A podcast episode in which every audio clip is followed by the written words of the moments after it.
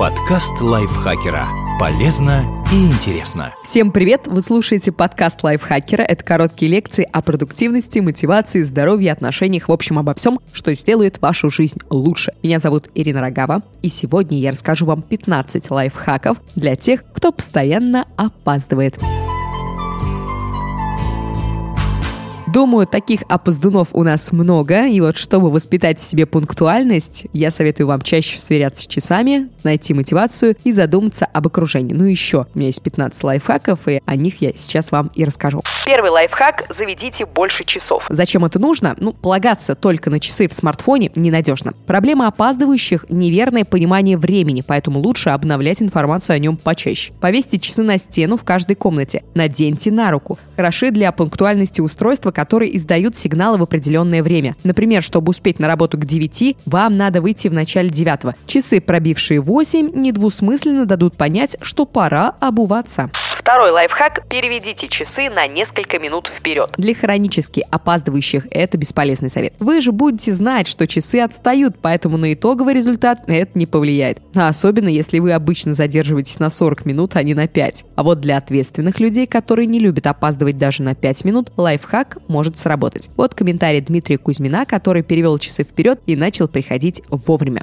Перевел часы на телефоне на 10-15 минут вперед. То есть реальное время 13.00, а у меня на часах 13-15. Обычно именно этих 15 минут не хватает из-за небольшой пробки или «Ой, привет, знакомый, как дела?» Пользуюсь уже лет 10. Правда, стал приходить в итоге на 15 минут раньше, но это время удобно тратить на накопившиеся письма и чаты в мессенджерах. Лайфхак третий. Фиксируйте, сколько времени занимают рутинные действия. Опаздывающим свойственно неадекватно оценивать время. Кажется, что за 5 минут вы успеете принять душ, почистить зубы, расчесаться. На деле только в душе вы проводите 10 минут. В итоге время ускользает, а ситуация выходит из-под контроля. Вам нужно точно понимать, сколько времени занимают рутинные дела. Это поможет рассчитывать, насколько заранее надо начать собираться. Лайфхак четвертый. Оставляйте время для форс-мажора. Жизнь не идеальна. Светофоры бывают красными, чулки и шнурки рвутся в последний момент, ключи теряются, и даже поезд надежного метро встает в туннеле. Закладывайте форс-мажорные ситуации во время сборов и поездки. Лайфхак пятый. Планируйте прийти заранее. Точность, вежливость королей. Но мы не в Британии. Стараться прийти минута в минуту не обязательно. Планируйте добраться не к часу X, а за 15 минут до этого. Так шансы не опоздать выше.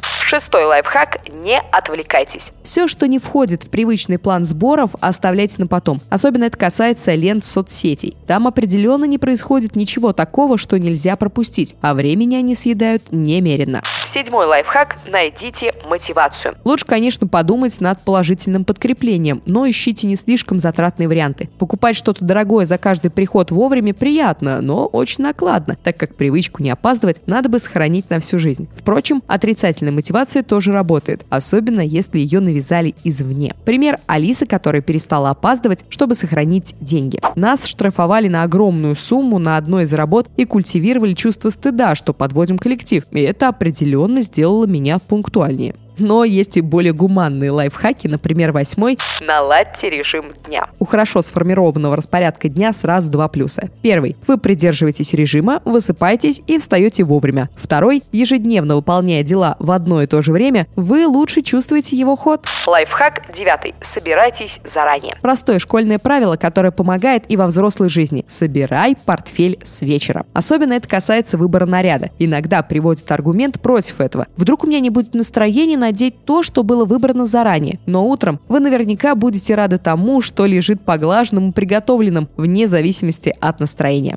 Десятый лайфхак. Оставьте доброту на потом. Время, когда вы куда-то собираетесь, мало подходит для выполнения просьб домочадцев, если они, конечно, могут позаботиться о себе сами. Дополнительный раз выгулить собаку, у которой проблема с животом, определенно нужно. А вот совершеннолетние члены семьи способны сами пришить себе пуговицы и налить кофе. Лайфхак одиннадцатый. Поставьте себя на место ожидающего. Обычно опаздывающий больше сосредоточен на себе, что о нем подумают, какие неудобства ему принесет задержка и так далее. Попытка взглянуть на ситуацию с другой стороны обладает терапевтическим действием. Почему человек, собственно, должен вас дожидаться? Систематические опоздания могут все перечеркнуть, и это будет справедливый исход. Пример Альбины, нашей читательницы, которая поняла, что никто не обязан ждать. Я стала раздражительной занудой, которая предъявляет высокие требования к окружающим и высказывает свое неприятие и несогласие с человеком, который опоздал и заставил меня ждать без объективных на то причин. Но и в обратную сторону это тоже работает. Никто не обязан меня ждать и бесцельно тратить свое время. Как только я это поняла, все изменилось.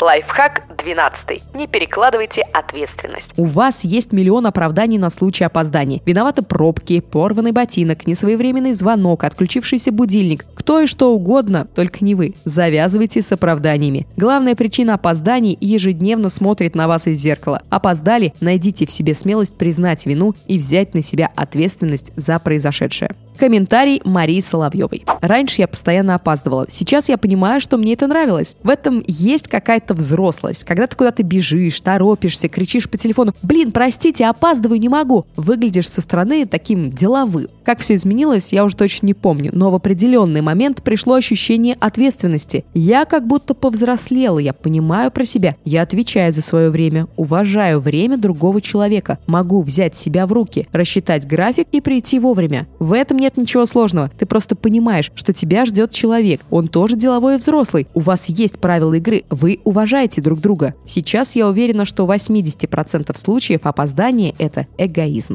Лайфхак 13. Планируйте день адекватно. Слишком плотный график с кучей перемещений неминуемо ведет к опозданиям, если вы не обзавелись вертолетом. Подходите к планированию задач реалистично и старайтесь группировать их так, чтобы они по возможности были сосредоточены в одном районе. Изучите маршрут, по которому планируете перемещаться. Учтите все нюансы. Если на конкретном перекрестке пробка каждый день, очень мала вероятность, что сегодня вы его проскочите за секунды. 14 лайфхак. Измените окружение. Если все вокруг опаздывают, то и вам вроде незачем приходить вовремя. Все равно придется ждать. В обратную сторону это тоже работает. Если для окружающих пунктуальность не пустой звук, придется подстраиваться. Пример нашей читательницы Марии Ковшовой, которая переехала в Финляндию и перестала опаздывать. В Финляндии все правила строгие. Я переезжала учиться, и академическая среда обязывала. Если опоздаешь на экзамен более чем на 15 минут, то просто не пустят и придется сдавать в следующий раз. Если опоздаешь на автобус или поезд, то он уйдет, и водитель не будет ждать, даже видя, как ты бежишь и машешь ему рукой. Дедлайны тоже строгие. Раньше в России я всегда опаздывала. Не намного, но постоянно, и не парилась. Когда начала жить в Финляндии, то сразу стала очень пунктуальной, но поняла, что это очень неудобно, когда приезжаешь в Россию. Все друзья опаздывают на встречи, врачи опаздывают на прием. Никогда не знаешь, сколько времени займет поездка на автобусе из-за пробок.